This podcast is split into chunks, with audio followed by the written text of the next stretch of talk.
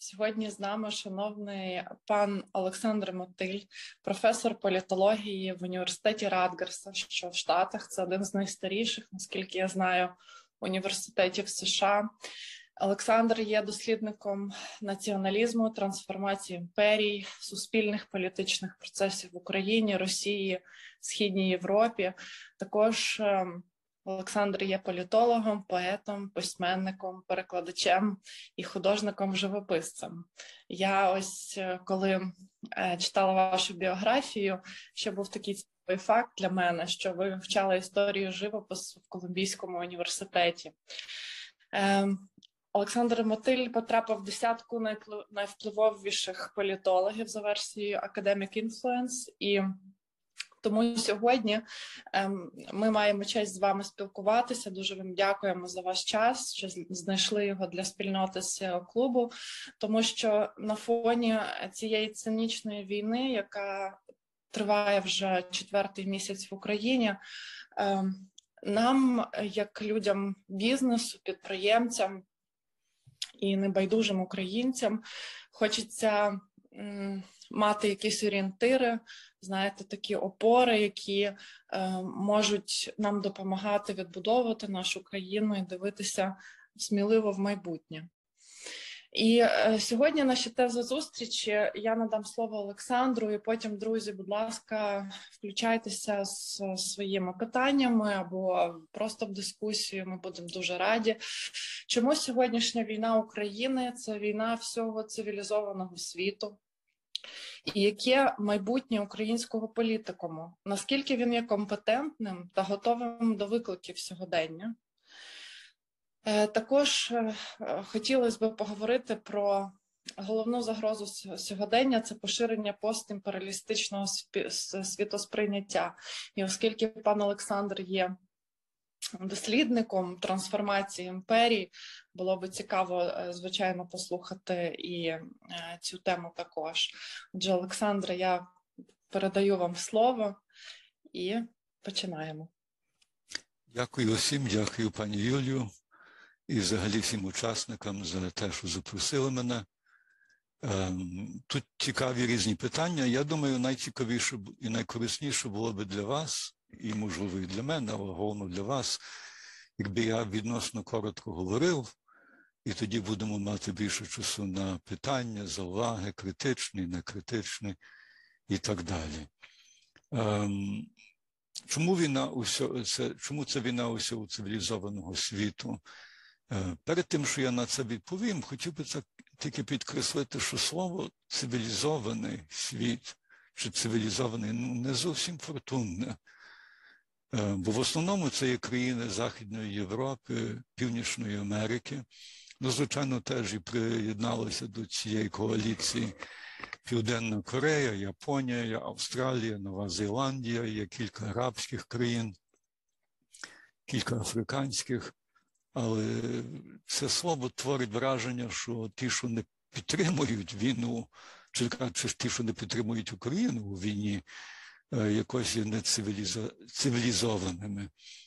Ем, я так думав, ну як, яке слово вибрати, який тут прикметник вибрати, який був би кращим. Правду кажучи, не знаю, бо це не зовсім демократичні країни, в основному так, але не всі. Це, звичайно, не всі західні країни, в основному так, але знову ж не всі. Ем, Можу просто сказати, що це є війна усього світу проти Росії. Е, це теж не зовсім правильно, принаймні воно звучить більш імпозантно. Ну, це така просто заувага не зовсім до теми. Але чому це війна, так би сказати, цілого цивілізованого, західного чи демократичного світу? Тут на це є різні відповіді, вони всі, е, я думаю, переконливі. Одна з найважливіших це те, що Росія чи Путін скоріше е, порушили безпекову архітектуру, яка була заснована і створена у післявоєнних роках при кінці 40-х років. Е, це архітектура, яка до певної міри теж базувалася на холодній війні, але в основному це архітектура, яка все-таки дала людству ну, яких 60-70 років відносного миру. Е, звичайно, були війни в В'єтнамі, були війни в Афганістані, в різних інших країнах, але не було війни е, між великими потугами, між великими державами. І це дуже важливо, бо такі війни переважно перетворюються відносно скоро на світові війни. Такого не було. Росія це все порушила. І таким чином вона фактично призвела, чи радше вона е, призвела так сказати, е, Європу і світ е, до тих обставин, які існували в світі в 30-х роках. А це були роки надзвичайно небезпечні, як знаєте, які остаточно завершилися тоді Другою світовою війною, в якій лягло понад 70 мільйонів людей, це солдати і цивілі, включаючи Тихий океан і, звичайно, Європу. Так що ем, ця архітектура, вона все-таки спромоглася до того, що існував відносний мир на досить довгий час. Що Росія зробила? Ну, звичайно, поза тим, що вона напала на Україну, що е, пристосувала геноцидні методи, взялася до злочинств проти людства, до воєнних злочинців і так далі. Е, до певної міри те, що найбільше порушило цю світову архітектуру, це те, що вона постав... Росія, значить, поставила під знаком запитання існуючі кордони. Е, як знаєте, міжнародні відносини в загальному, а в Європі, зокрема, дуже залежить від того, що країни визнають існуючі кордони як дійсними, як сталими. Це не означає, що вони обов'язково справедливими, це не означає, що вони обов'язково ідеальними. Вони, однак, є такими, якими вони є, створилися в таких чи інших обставинах, і кожен розуміє, чи принаймні кожна нормальна людина розуміє, що коли ставити під сумнів, під знаком запитання будь-які кордони, це означає ставити фактично всі кордони під знаком запитання, і це ну просто гармонійно не може закінчитися. Бо так же само, як Росія має, скажімо, претензії до України, Україна має претензії до Росії. Останнім часом я читав, що Литва, в принципі, могла би мати претензії до Росії також, включно з Польщою, включно з Естонією, з Німеччиною, е, з монголами, з татарами, вже не включаючи під увагу, не беручи під увагу африканські, азійські та інші країни світу. І взявши і зробивши цей крок, пішовши на цей крок, Росія чи Путін Е, фактично порушили всю цю архітектуру і створили надзвичайно небезпечні обставини для цілого світу.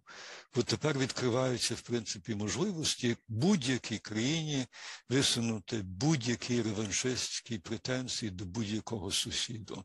Це надзвичайно небезпечно. Говориться в основному про можливість вторгнення Китаю в Тайвань. Ну це звичайно стало більш вірогідним. Але в принципі будь-яка країна могла би розпочати війну на підставі логіки, яку пристосувала Росія до України. І тому, по-моєму, цей цивілізований, західний, демократичний, ну як би його назвати, цей світ взявся так завзято проти Росії. Ну, звичайно, вплинуло теж і питання геноциду, вплинуло теж і питання порушення прав людини вплинуло питання теж і певної приязні до України і так далі. Але цей фактор, можливо, найважливіший. Бо він, як вже я був сказав, порушує фактично е, ну, усталені е, інститути е, по цілому світі. А це вже загроза не тільки війни між Україною і Росією, це не загроза війни між Росією і Європою, а в принципі вже йдеться про можливу світову війну і дійсно по цілому світу. Це зв'язано, звичайно, з другим питанням, а це є те, що Росію найкраще тепер, по-моєму, найкраще розуміти як постімперську державу, яка старається відтворити ту імперію, яку вона стратила в 91-му році. Ем, Радянський Союз був імперією, звичайно, імперська Росія, Романівська е, е, Росія була теж імперською країною. Е, перша імперія Романівська ну, розпалася так приблизно з 17 до 20 21 років. Друга імперія радянська розпалася ну, приблизно в 90-му-91 роках. І що цікаво є, і що важливо спостерігати, є, що коли е, імперії переживають так званий колапс, значить, коли вони е, в відносно короткому часі взагалі розпадаються, як і сталося з, Рим, е, з, з, з, з імперською Росією, як і сталося з Радянським Союзом, то в таких обставинах, коли відбувається колапс імперії, постімперські еліти, значить, у метрополіях, у колишніх центрах колишньої імперії, вони стараються в основному відновити імперські стосунки, ті, що існували до розпаду імперії.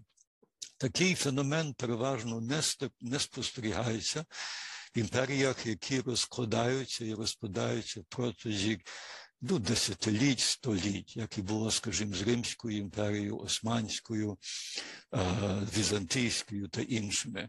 В такому разі, коли відбувається такий повільний розпад, еліти метрополії звикають до того, що вони тратять крок за кроком імперію, і тоді в одному моменті, ну, на прикладі Османської, наприклад, е, бачимо, що ці еліти тоді взагалі пристосовуються до того, що імперії вже немає. Вони тоді стараються побудувати Е, ну, державу на підставі якоїсь корінної нації, як і було османами, і таким чином не має того старання відбудувати, відтворити імперію як такою. Це у нас це не означає, що обставини є мирними, там часто відбуваються різні війни зі сусідами, але немає тих імперських амбіцій. Ці імперські амбіції були в радянців, в большевиках, які хотіли відновити імперську Росію і відновили частково в роді Радянського Союзу. І ті самі і тенденції імперські е, були вони вже були примітними, помітними радше е, в Росії, в Російській Федерації в 90-х роках.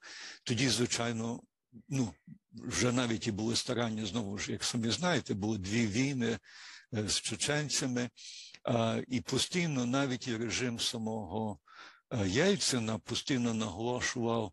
Е, факт, що побратини російськомовні, росіяни, як би їх не назвати, які жили при Балтійських державах, Білорусі, в Україні, в Казахстані та інших пострадянських країнах, і що і вони переживали певне переслідування, і їх треба обов'язково якось захистити, навіть якщо це включає втручання в внутрішні справи сусідних країн. Е, так що вже і ці старання, так би сказати, відновити певні імперські стосунки почалися навіть за Єльцина, вони, звичайно, прискорилися за Путіна, для якого відтворення цієї імперії це стало головним чинником його легітимізації. Для Е, Єльцина це не було головним, бо він вважав себе демократом, він вважав себе людиною, яка має е, принести демократію і ринкові стосунки до Росії. Це було, так би сказав, його головний резон детро. А для Путіна, звичайно, це вже не було таким важливим. Він прийшов до влади, наголошуючи, що він відтворить велику Росію, і кожен знав, що велика Росія це не тільки Росія в рамках Російської Федерації, а це Росія в рамках колишнього радянського союзу, колишньої імперської Росії. І його старання почалися ну, з другою чеченською війною. Ми бачили агресивні там старання в Молдо... в Грузії, вибачте, в 2008 році. Ну і тоді, звичайно, в Україні в 2014 і тепер в 2022 роках.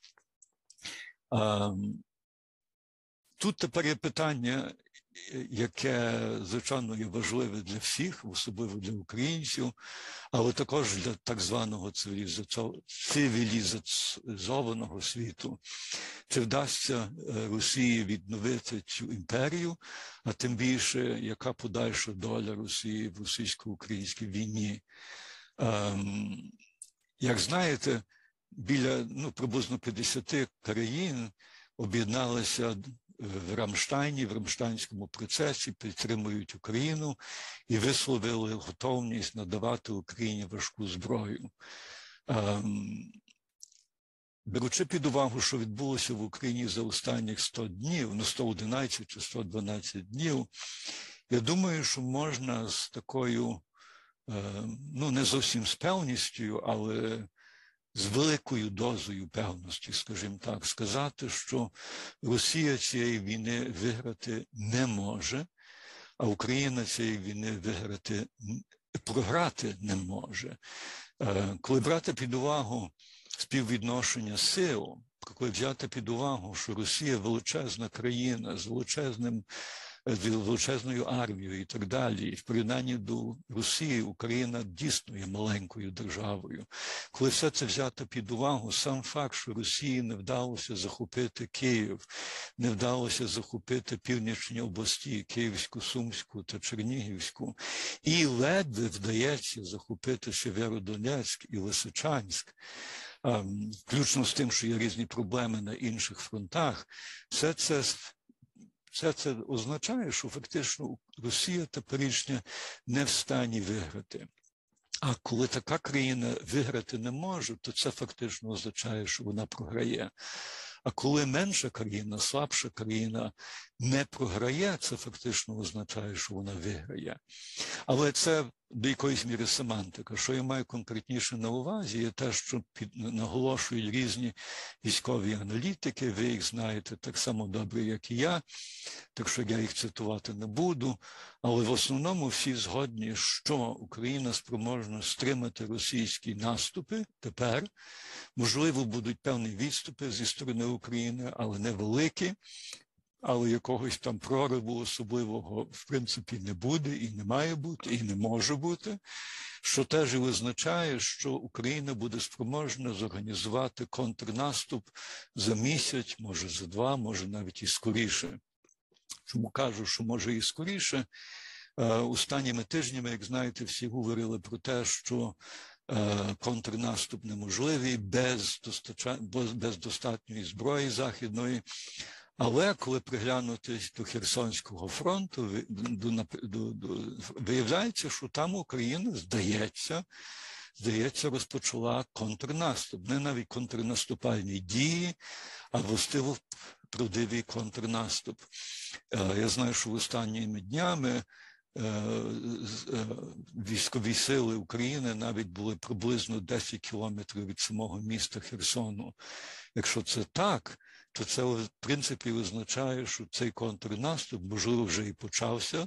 Звичайно, не по цілому фронті, але принаймні в певних частинах фронту. Захоплення Херсону і відтиснення російських військ з Херсонської області було би стратегічно надзвичайно важливою подією.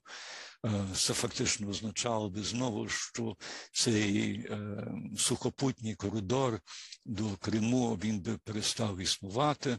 Україна би знову мала повний контроль над Дніпром і над водою, і так далі. Так що це мало би надзвичайно велику стратегічну важливість, і здається, що воно до того і йде. Е, побачимо, звичайно, і можемо про це все більше поговорити е, у ваших завагах і запитаннях. Е, беручи тоді під увагу всі ці фактори, які я тепер згадав, що це є війна цивілізованого світу, ну принаймні західноєвропейського і західного світу, що люди розуміють в основному, яка тут є загроза, певні сили дуже це розуміють, інші дещо з пізненням, але теж і до великої міри або до певної міри почали це все розуміти. Що це означає для України? Є, що Україна фактично де-факто стала членом Заходу. Де Юре ще не зовсім так, бо вона мала би стати членом Європейського Союзу, вона мала би стати членом і НАТО. Мені, однак, здається, що стати кандидатом, кандидат, членом кандидатом Європейського Союзу є всі можливості, як знаєте, має відбутися е, важливе засідання Європейської ради. Це 25 червня, якщо не помиляюся, і там якраз і дискутуватись буде це питання української української кандидатури на членство в Європейському Союзі. Здається, що дійсно і так буде. Можливо, що знайдуться якісь компромісні формули, але як би не було, Е, Україна, мабуть, зробить певні позитивні кроки в напрям повні, повного членства Європейського Союзу. Це дуже важливий фактор. По-моєму, е, українські шанси стати членом НАТО тепер є набагато краще, ніж були 3-4 місяці тому де в основному всі знали, що Україна не має найменших шансів стати членом НАТО протягом наступних 20-30 років. Це знали, до речі, росіяни, це знали американці, це знали європейці, і це, до речі, і знали українці. І як, і пам'ятаєте, Росія постійно наголошувала, що коли Україна стане членом НАТО, тоді Росія буде примушена як так чи інакше відповісти, натякаючи на війну. Ну, війна вже розпочалася, війна вже є фактом, і таким чином немає тої так би сказати, немає вже того бар'єру до членства України в НАТО. Тим більше, що Україна доказала, що їхня що е, українська армія, мабуть, є найкращою в Європі, е, можливо, навіть і на рівні англі... британської, і можливо, навіть ну, наближається до якості американської армії.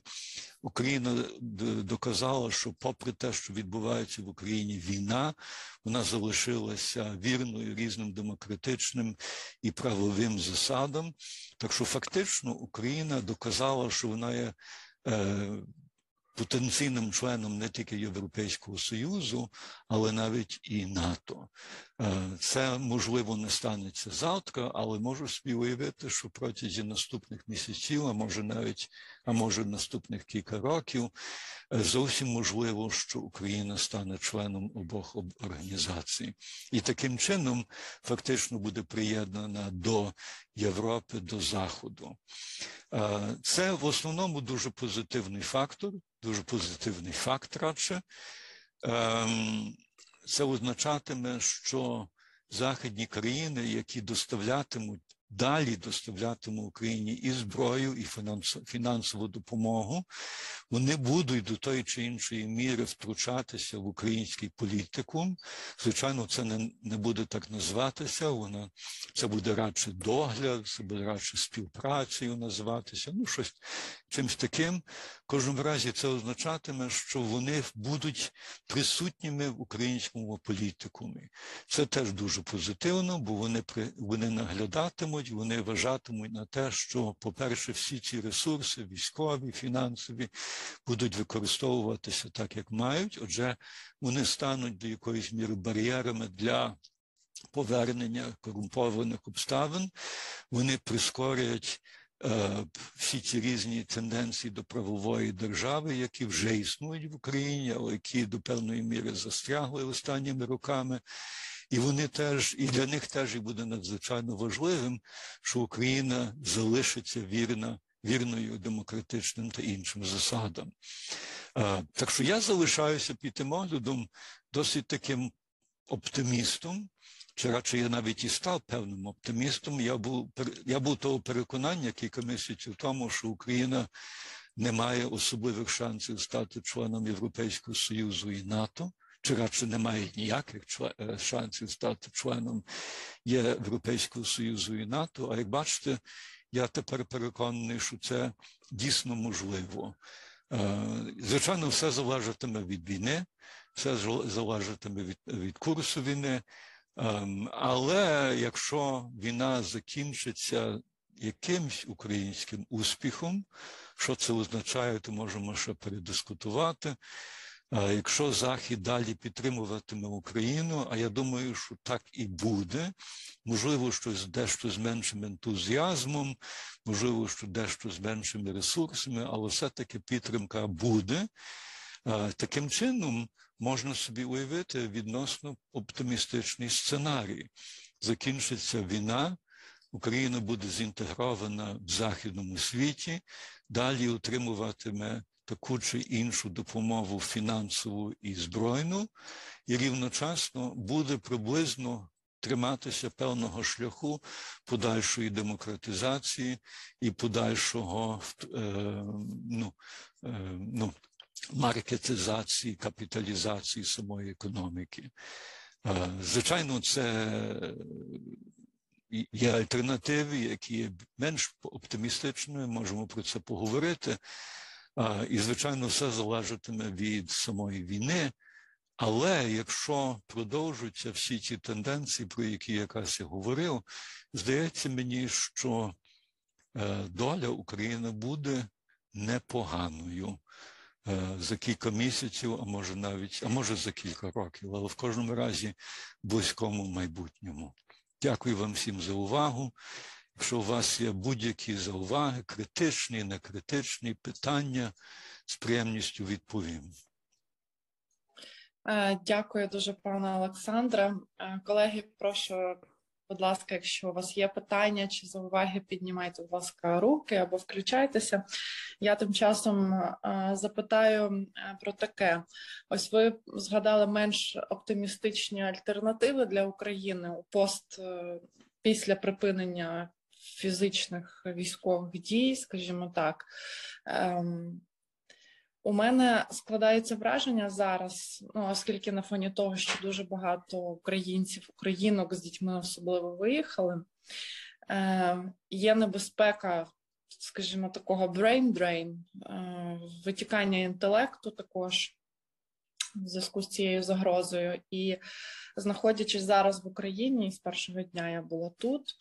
Ем, я спостерігаю е, різні коментарі, е, там чвари вже в у політ між політиками, там так далі, е, які можуть бути менш оптимістичні альтернативи, тому що хотілося б все-таки реалістично дивитися в майбутнє і для себе планувати скажімо так, варіанти ведення бізнесу, наприклад, і так далі, тому що там у нас зараз ідуть е, дискусії про е, оподаткування бізнесу, збільшення податків і так далі. І так далі. І підприємці пишуть власне SEO Club організував таку петицію, де ми підписали документ, що не потрібно нас скубати як гусей. Спочатку треба виростити гусей, а потім їх скубати. Е, Відповідно, е, які є менш оптимістичні альтернативи і з чим вони будуть пов'язані? Ну, найбільш найменш оптимістична альтернатива це, звичайно, була би перемога Росії. Е, але, ну, скажімо так, я я думаю, це ну, дуже мало майже неможливо. Ем, так що про це до якоїсь міри навіть не варто говорити. Друга така негатив, Другий такий негативний сценарій це є продовження війни не то на півмісяця, не то на кілька місяців, але на кілька років, на п'ять, на десять. А це, в принципі, можливо.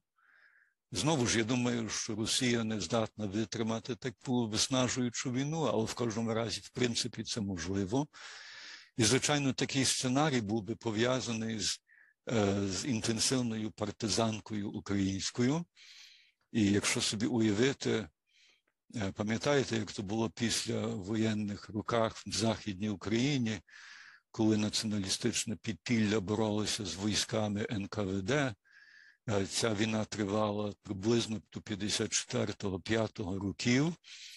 Е, націоналістів загинуло якихось 35, е, вибачте, 150 тисяч, радянських сил 35 тисяч. І фактично 10 років панував неспокій, нестабільність, ну і кровопролиття по цілій Західній Україні. Ну, на кінець Якби таке щось відбулося тепер, я припускаю, що партизани наші виграли б, але така війна могла би бути дуже руйнівною і для України, і, звичайно, теж і для Росії. Ем, я про це не говорив, просто бо вважаю, що воно до того не дійде, що війна так і закінчиться, і що закінчиться е, так званою перемогою України. Ем, що це означає? Чи це означає повернення до території 23 лютого, чи до кордону 2014 року, ну це вже інше питання. Але якоюсь перемогою українською, е, я думаю, що ця війна все-таки закінчиться. Ем, але ви згадали дуже важливі питання. Ну, одне є те, що приблизно 4-4,5 мільйони українців виїхало. Е, здається, певна частина вже повернулася, але як би не було, це величезна е, сума людей. Я останніми тижнями, здається, читав, що приблизно 650 тисяч українських студентів виїхало. Е, ну, хай буде півмільйона, але це теж дуже багато, бо все-таки це цвіт нації, це майбутність країни. Ем, і, звичайно, певна частина залишиться, чи то в Європі, чи то в Америці, чи в Канаді. Певна частина, напевно, повернеться. Важко сказати, скільки, е, оскільки вони були примушені виїхати через війну, що іншими словами, оскільки вони є політичними втікачами, а не економічними, то мені здається, що існує більша вірогідність, що багато з них повернуться. Це загальному є така тенденція. Політичні втікачі вертаються. Ну, не всі, звичайно, але багато економічні, саме тому, що економіка їх переконувала вимігрувати, то вони переважно залишаються. Так що можна собі уявити, що певна частина, може навіть більшість е, тих студентів повернеться. Але, звичайно, коли, як, в яких обставинах, куди, чи повернуться на схід, чи залишаться всі в Києві, ну це все питання, на які просто не маємо тепер відповіді. Ем, як ви були згадали, це є такий суцільний brain drain, е, відтік мозгів. Е, він, до речі, вже скоріше почався бо фактично він існує вже добрих 30 років. Е, найбільший був цей відтік якраз на початку 90-х. Він тоді знизився досить радикально. Останніми роками він знов піднявся. І це, наприклад, ми тут бачимо в Америці. Я тут в Нью-Йорку постійно відчуваю, коли ходжу на якісь українські імпрези, чи то концерти, чи до церкви. Е, видно різних людей, яких я в житті ніколи не бачив. Всі прекрасною українською мовою розмовляють. Ем, і оскільки мені відомо, дуже велика частина тих втікачів чи мігрантів це люди з високими освітами. Ем, це не так, як колись було серед емігрантів до Америки. І це, звичайно, є люди, які яким непогано поводиться в Америці, які відносно скоро отримують роботи, роблять кар'єри, купують доми і так далі. Ну вони скоріше чи пізніше не повернуться. Хоча серед них знаходяться досить багато людей, які зацікавлені в бізнесі. Які зацікавлені, е, ну, звичайно, в науці, в праві і так далі, але є багато бізнесменів на Заході, які походять, які народилися чи жили певен час в Україні, і які знають, що вони мають е, цей, е, цю перевагу у відношенні до своїх американських колег, що знають мову українську, що знають українські обставини, і таким чином вони набагато більш спроможні провести успішні бізнеси в самій Україні. Так що я, значить, загальному це негативний сценарій, але там є певний. Е, позитивні елементи. Е, і ще останнє таке, що ви були згадали, е, чи це скоріше натякнуло, це те, що взагалі щодо самої демографічної ситуації в Україні, то вона до війни була невідрадною. Смертність відносно висока, народжуваність відносно низька, і населення України скорочувалося відносно швидкими темпами. Ем, звичайно, вже загинуло ікс тисяч українців, ікс мільйон виїхало. Це, звичайно, не поможе демографічній ситуації.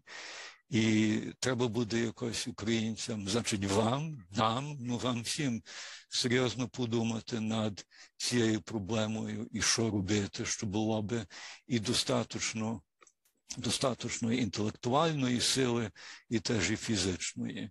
Е, тут, звичайно, є реальна загроза. Е, ви були згадали тоді в останній момент які я хотів би прокоментувати, значить, стосунки для бізнесу, особливо, ну, звичайно, для вашого бізнесу.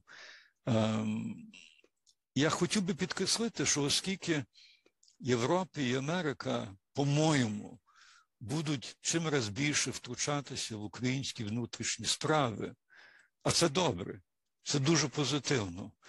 Це означатиме те, що українська влада, українські олігархи, ну і так далі, будуть до тої чи іншої міри примушені грати правилами Заходу. Це не означає, що не будуть порушень, це не означає, що вам не буде важко, що ви не будете мусили бути е, особливо творчими у ваших підходах до бізнесу. Але я думаю, що ви знайдете там союзників, союзники, які, втручившись в українські внутрішні справи, матимуть е, певен знач, значний голос в розвитку України, в розвитку української економіки. Дякую, пане Олександре. У нас є запитання в чаті. Я можу зачитати вам перше. Олександре, дякую за вашу доповідь. Скажіть, будь ласка, чому, попри всі демократичні тенденції в Європі, ми все одно спостерігаємо розквіт правих сил? Так. Ну, знаєте, останнім часом цей розквіт не аж такий, не аж такий вражаючий. Е, і до великої міри е, українсько-російська війна на це вплинула. Ем, коли приглянутись, наприклад, до риторики е, Марі Ле Пен, то вона все-таки якось старалася не зовсім підтримувати Росію, нібито підтримувати демократичні вартості. Ем, так що чи якраз цей розквіт відбувається, це питання ну, емпіричне, то треба дослідити. Але мені здається, що принаймні на підставі того, що я читаю останніми місяцями, що правим силам не аж так добре поводиться, як було до цих часів. Але в кожному разі питання інше, чому саме вони розквітали?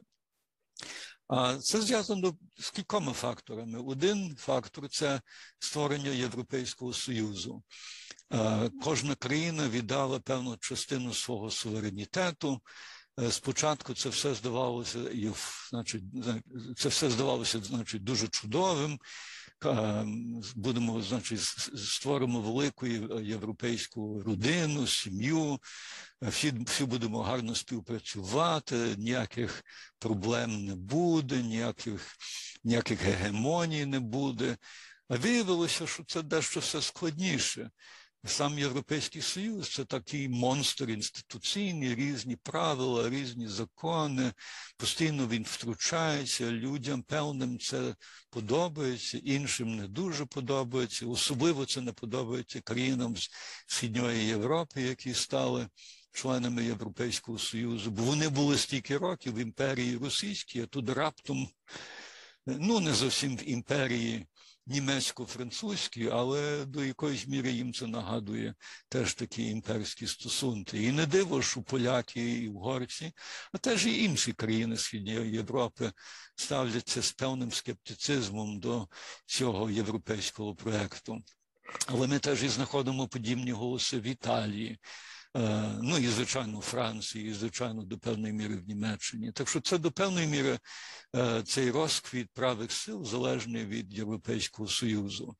Другий фактор це глобалізація. Е, яка просто посилює всі ці тенденції, вона стирає кордони, вона підриває національні ідентичності, е, частинно через імміграційні потоки, частинно через обмін інформації, ЗМІ і так далі. І з одної сторони, знову ж це чудова річ. Ми всі спілкуємося, ми всі подорожуємо, ми всі любимося. З іншої сторони, бачимо, що інколи наші сусіди, може, не варті нашої любові, можливо, варті нашої ненависті. Ну, в кожному разі, все не так просто, як то здавалося з самого початку, коли створилося Європе... коли створився Європейський Союз і коли почалася ця глобалізація. А, а третій фактор це Путін. Путін і до певної міри Китай. Путін скоріше, бо все-таки це Європа, але за останніх 20 років Китай доказав, що авторитаризм спрацьовує, що він може бути відносно успішною системою. Тоді прийшов Владимир Путін, який, в принципі, ніби теж щось подібне доказав.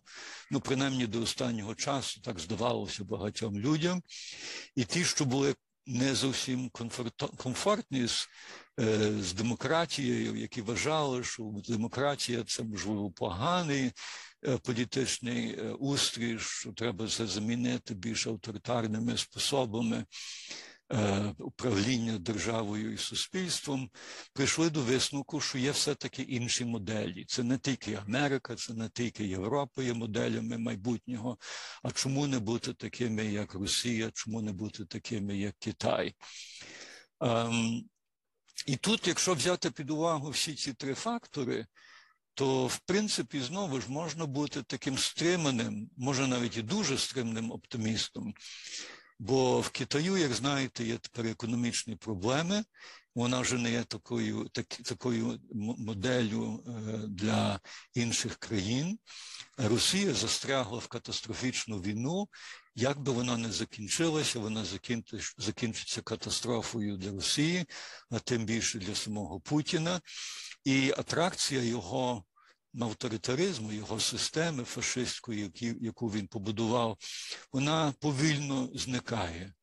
Е, так що цей фактор відпадає, і він стає менш важливим для цього розквіту правих сил.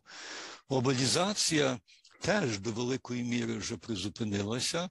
Е, ну, скажімо так, вона уповільнилася. Вона вже не йде такими шаленими темпами, як це було 10, 15, 20 років. Так що можна собі уявити, що для правих сил це теж буде джерелом певної невигоди. А Європейський Союз залишився таким, яким він є, але оскільки він переживає певну кризу ідентичності, це теж означає, що він не аж так спроможний втручатися в внутрішні справи інших країн. Може, може, це означає, що е, ця популярність правих сил стане меншою наступними роками. Ну, це така гіпотеза в кожному разі. Дуже дякую. У нас е, питання від Леоніда. Привіт, Леоніда. Доброго дня, Олександра. Чи вважаєте ви, що наші е, ближні та дальні сусіди також до кінця усвідомлюють, що в Україні йде війна всього світу з російським злом?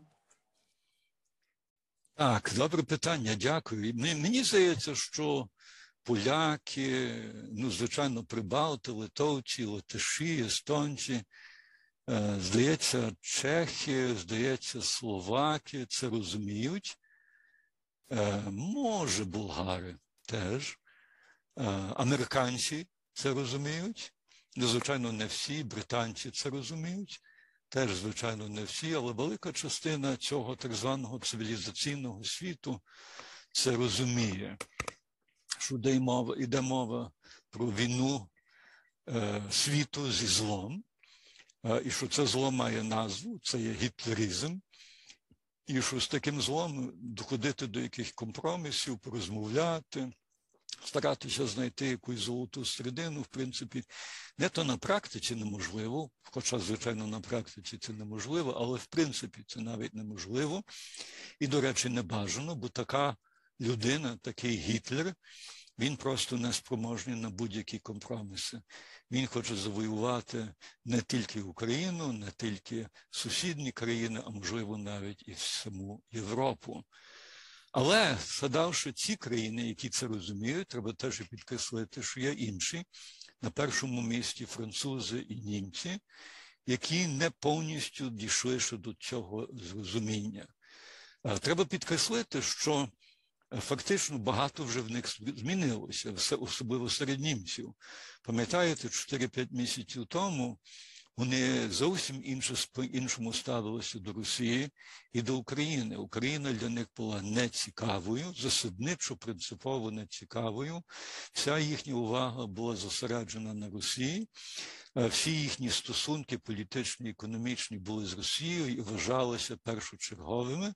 Україна під тим оглядом відпала не то на другий план, але повністю на якийсь там задній план. І ці стосунки німецько-російські вважалися надзвичайно важливими і мали зберігатися за всяку ціну.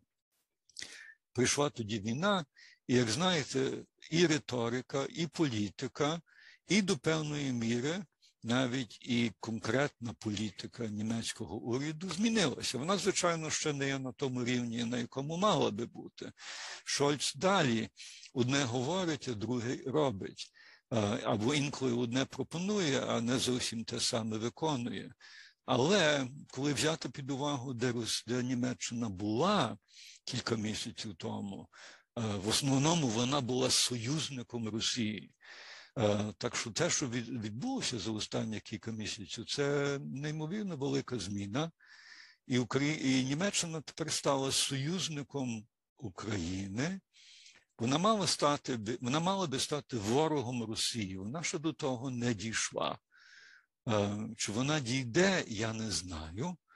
Ем, але в кожному разі вона вже принаймні дійшла до того, що вона вважає Україну за ну, за союзником Німеччини, її варто зберегти, треба якось допомогти. Ну, звичайно, при можливості того, що Путіна не образити і не здезити, але як би не було, це вже великий крок вперед. Те саме відчуваємо навіть із Макроном і з Францією. Не аж до такої міри французи дещо більш тверезими були, вони теж е, підтримують Україну, критикують Росію, мали би зрозуміти, що будь-яка розмова з Путіним закінчиться невдачею, е, мали би зрозуміти, що це фактично неможливо. Е, чи вони прийдуть до цього зрозуміння, я не знаю. Побачимо Е, що відбудеться на збіговиську на зустрічі НАТО, на зустрічі Рамштайнських країн. Побачимо, що станеться 25 червня. Е, чи Німеччина і Франція погодяться на кандидат, на кандидатуру України в членство е, ЄС? Але треба знову ж пам'ятати, що тут відбували, відбулися вже великі зміни. Зміни дуже позитивні, і можна надіятись, можна надіятись, знову ж не можливо, що не сподіватися, можна надіятись, що вони, ці дві країни, вже не повернуться до того стану, до того становища, на яке вони мали кілька місяців тому. Е, це було б майже неможливо таке щось зробити, бо вони мусили би тоді сказати, що їм абсолютно все одно, що відбувається і відбувся геноцид, що відбулися злочини проти людства і так далі. Німеччині це було б надзвичайно важливо, а Франції важливо, е, не так важливо, але важко, вибачте, Франції було б теж важко, не аж так важко, а все-таки, оскільки Франція себе вважає захисником прав людини, їм було б важко піти знову ж рука в руку з самим Путіним. Е, так що є підстави на таку, ну, знову ж, стриману надію, на стриманий оптимізм. Е, дякуємо, пане Олександре. Є ще одне питання від Валерія. Питання Валерію. Є загроза значного, значного зменшення підтримки України зі сторони США у разі поповнення е, повернення Трампа і затягування війни.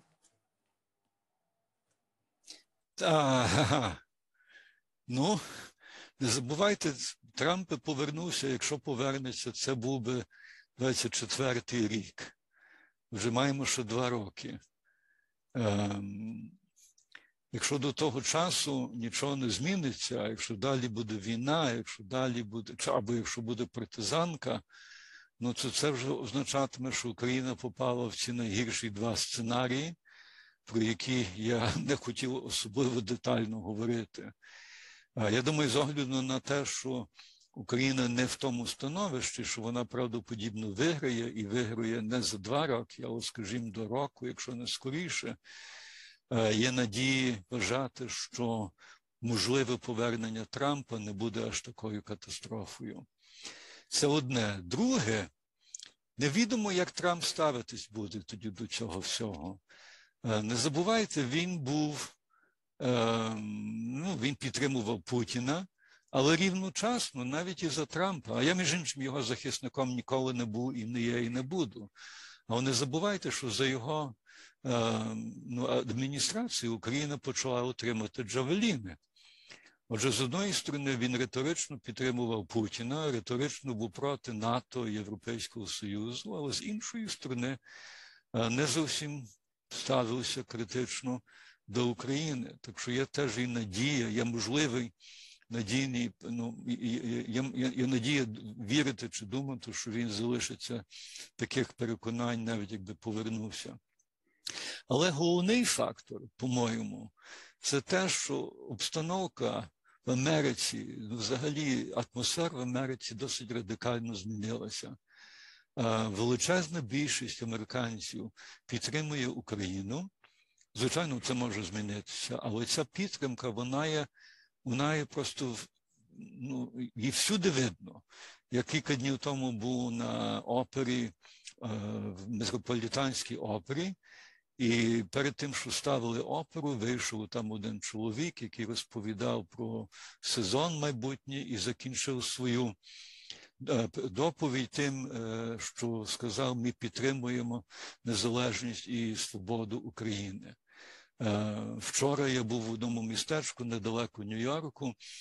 Це просто американське містечко, оскільки мені відомо, там немає ніяких українців і бачив приблизно 10 українських прапорів, які люди собі повіс, вивісили на своїх балконах, на вікнах. А що я хочу тим сказати? Що атмосфера ставлення до України змінилася. Е, підтримувати Україну стало популярним. Це не означає, звичайно, що всі американці підтримують Україну, але це стало, так би сказати, до певної міри нормою. А Трамп, будучи популістом, навряд чи піде проти норми такої. Якраз противно, я припускаю, він буде підтримувати цю норму, бо йому це буде корисно. Він таким чином зможе виграти певні голоси. Це не значить, що він буде тоді запеклим е, захисником України, якби виграв. Але здається мені, що він буде примушений обставинами та дискурсом американським Е, бути менш прихильним до Путіна і більш прихильним до України. Дякуємо, пане Олександре. Е, ми вже, друзі, годину в ефірі. Маємо цікавить, е, можливо, питання риторичне. От ви говорили про резон детер, ну, смисл та Єльцина, який він закладав, що у нього не було таких реваншистських претензій до кордонів України яка е, що в голові в Путіна словом? Тому що я знаю, я читала статтю на українській правді, правда, вона річної давності. Там описано, по-моєму, дві книги Вовочка і Пітун's Last Stand, які ви написали. Е, І це ви обговорювали статтю Путіна, яка вийшла рік тому. І ось, е, оскільки ви, в принципі, Е, описуєте цей персонаж у своїх е, літературних дописах. Е, можливо, там наприкінці нам у вас є розуміння, що крім імперіалістичних цих замашок в голові в цієї божевільної людини. Так, це між іншим цікаво, що ви задали ці два романи, бо я там вони, звичайно, стосуються безпосередньо Путіна чи Пітуна, як він називається в романах. Так. До речі, той останній Петун з Last Stand, він має появитися за кілька тижнів польською мовою у видавництві в Кракові. Так що для людей, які читають польську, а не укра... а не англійську, то роман буде доступний в перекладі. В кожному разі, вони, звичайно, побудований на моїй уяві того, чим дишить сам Пітун чи Путін. Ем, я його там представив як людину в основному не дуже компетентну.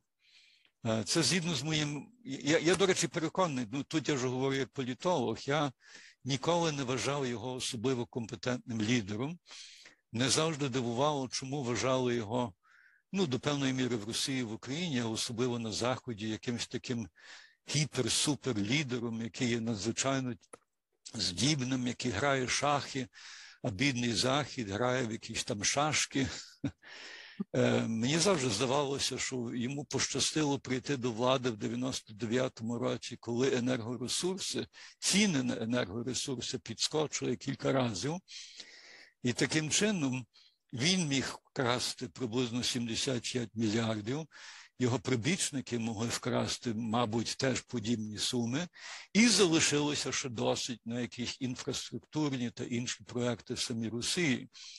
І як бачимо, залишилося навіть і багато на реформу армії, але армія, звичайно, не була зреформована. Там теж вкрали всі ті величезні кошти, які пішли на армію.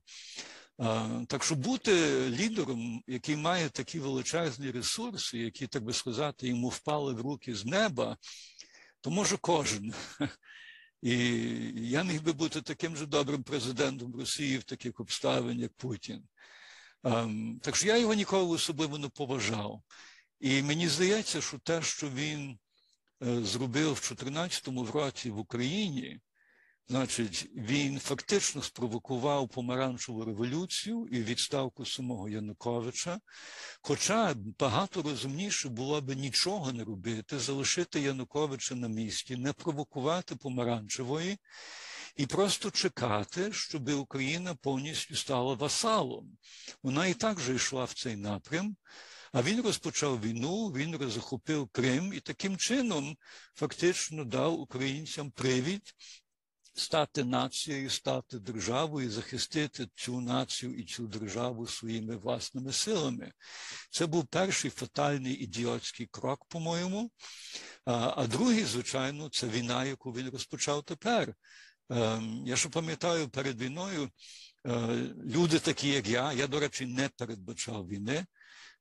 Як мене люди питалися, чи відбудеться війна, то я завжди відповідав: ну, Путін мусив би бути ідіотом, щоб щось таке ідіотське робити, бо тут немає ніяких позитивних е, вислідів для нього. Це все закінчиться скоріше чи пізніше закінчиться катастрофою не тільки для України, але для нього, для його режиму і для самої Росії. І я є не єдиний, багато з нас так говорило. І він це зробив.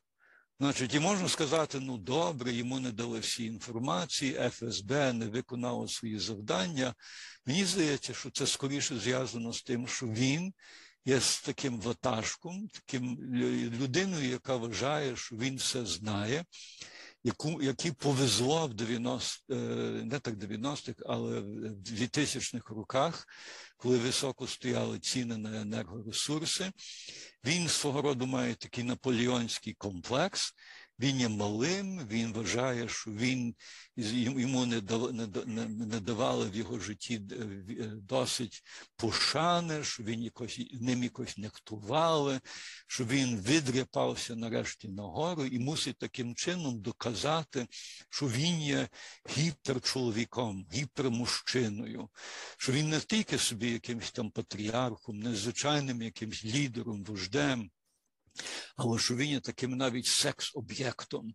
І це видно в його фотографіях, яких розповсюджуються і на соцмережах, і по всій Росії, виступає, значить, без сорочки, з великими рушницями, ну і так далі. і так далі. Ну, меседж тут самозрозумілий. Він є мачо. Він є людина, яка, так би сказати, переважає, може перемогти всіх. Він представляє цю Росію нову, і так же само, як він є міцним, так само і Росія буде міцною.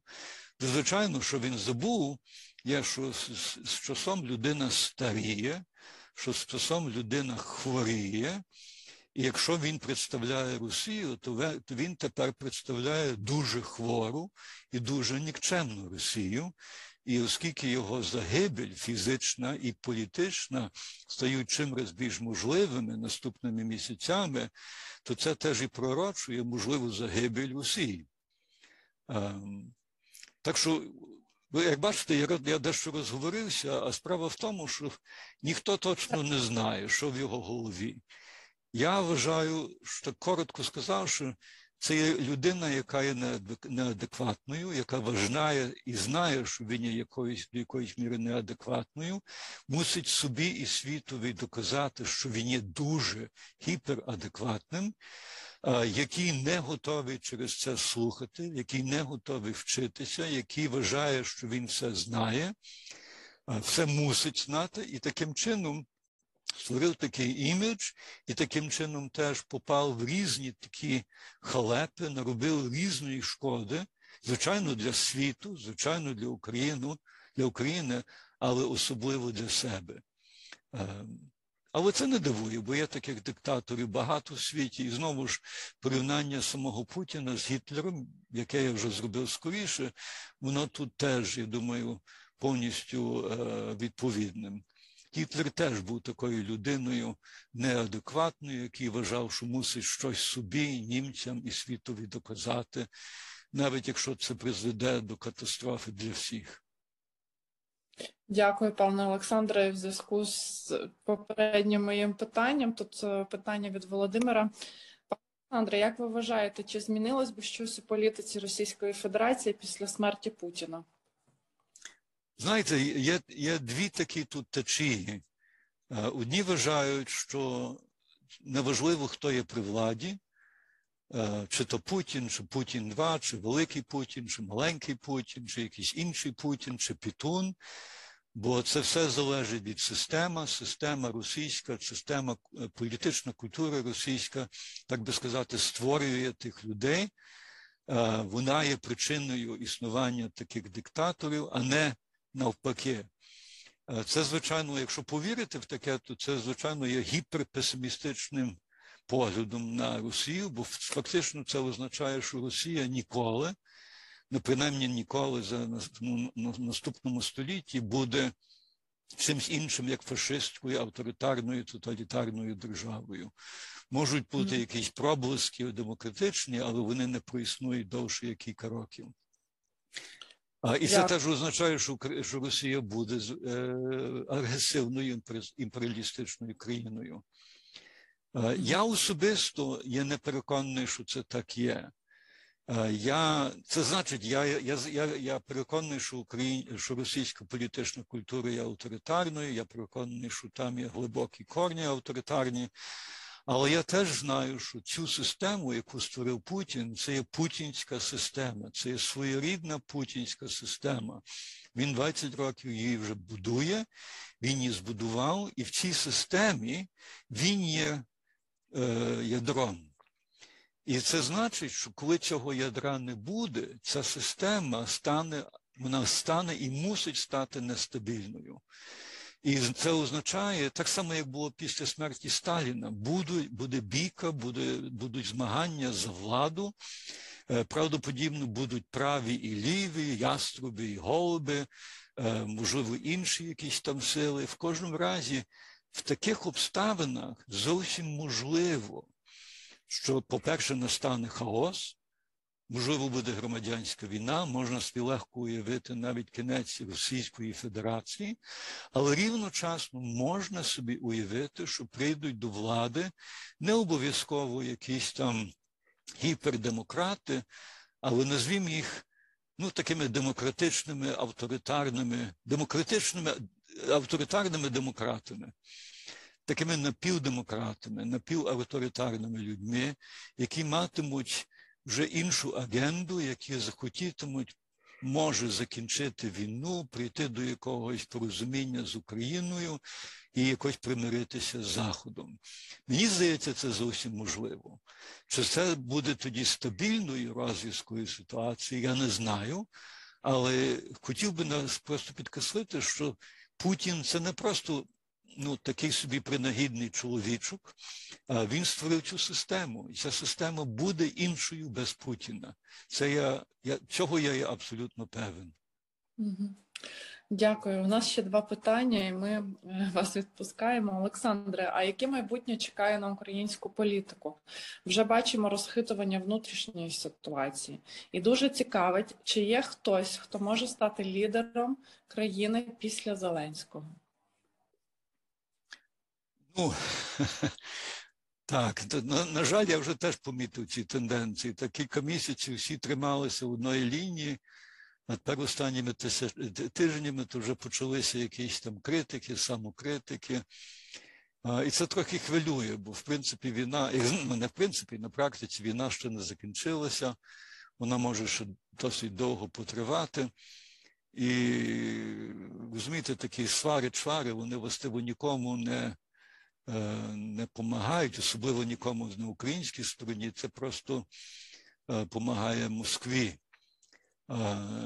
З іншої сторони, це природні тенденції, вони знаходяться в всіх країнах, в всіх часах, так що Україна тут не є унікальною.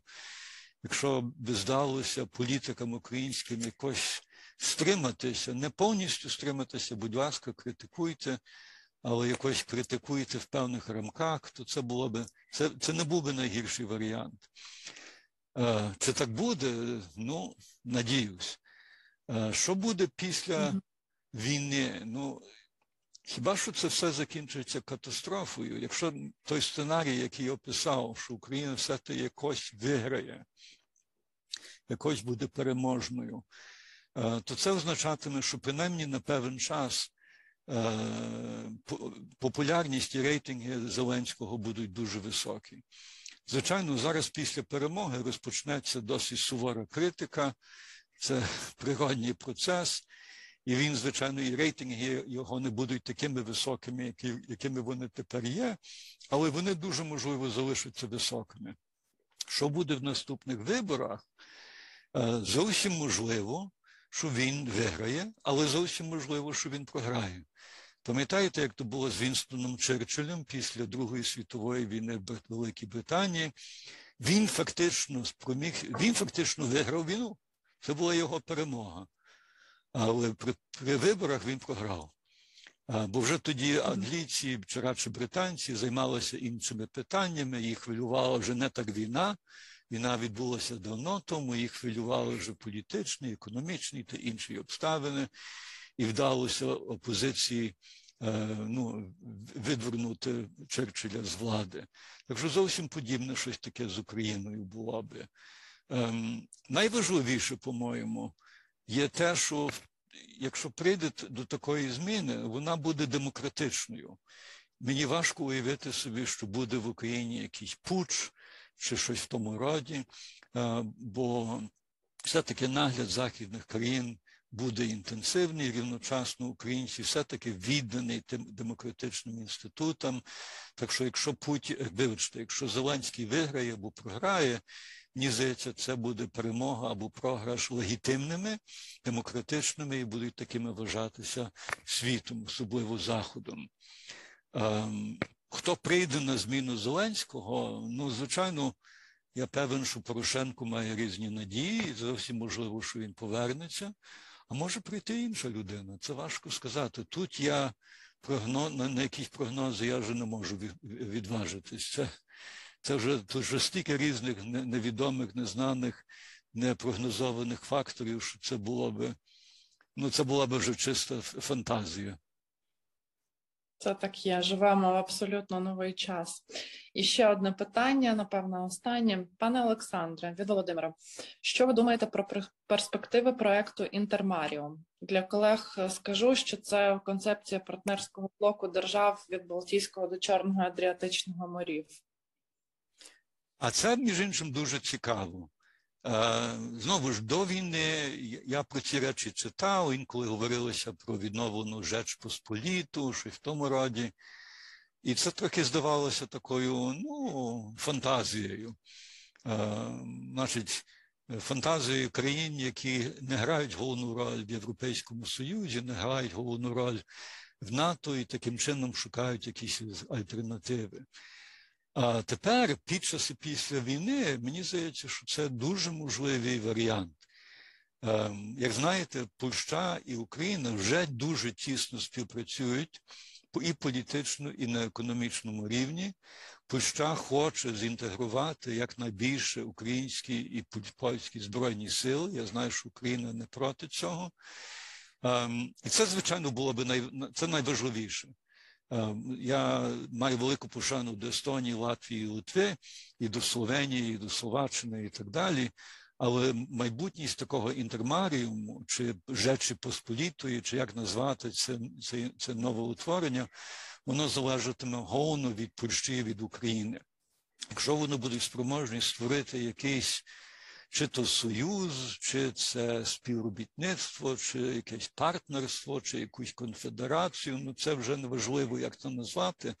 Тоді, звичайно, ця пост, ця, ця, е, ця річ, е, цей, е, ця, ця постать, вона стане, можливо, атрактивною і привабливою для інших країн.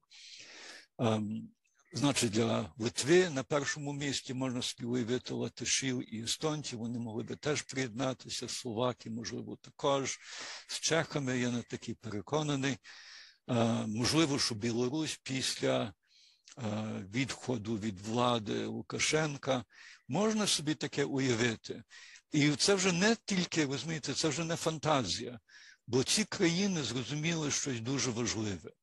За останніх кілька місяців і Польща, і Україна, і так далі зрозуміло, що НАТО, в принципі, і на ділі не аж таке спроможне їх захистити, як завжди собі уявлялося. Е, Перш за все, ми знаємо, що НАТО не готове робити інтервенцію завдя- завдяки задля України. Ну це зрозуміло, це було зрозуміло від першого дня. Але самі поляки, самі прибалти, вони теж і починають застановлятися над тим, чи НАТО, чи Європейський Союз будуть аж такими їхніми захисниками, якими, якими вони собі уявляли. Е, Німці, французи, іде, звичайно, мова про німців і про французів, Е, оскільки вони ставляться з певними такими.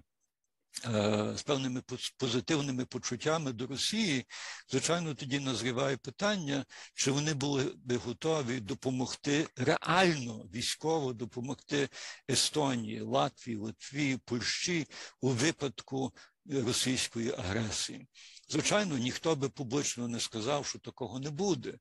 Але я знаю, що всі ці країни над тим застановляються. І вони теж дуже добре розуміють, що Україна для них стала тепер надзвичайно важливим, надзвичайно важливим безпековим фактором. Україна, коли якщо Україна буде міцною, вони всі тоді будуть теж і міцними. Якщо Україна буде безпечною, вони теж будуть безпечними. А що Франція буде безпечною без України, то це і так. Це нікого Франції не хвилює, бо це, є, так би сказати, вже і так апріорі всім відомо. Те саме з до великої міри з Німеччиною, і те саме з Іспанією, і Португалією, і з Італією. А для східноєвропейських країн їм стало якраз і життєво екзистенціально важливим те, що вони мусять знаходити якісь альтернативи до НАТО. І якраз такий інтермаріум був би цією альтернативою. Це не означає, що вони мусять виступити з НАТО. Польща могла би залишитись у двох обидвох е, установах. Україна могла би стати членом НАТО. Але вони би зрозуміли всі ці східноєвропейські країни, що їхня безпека залежить головно і на першому місці від самих себе.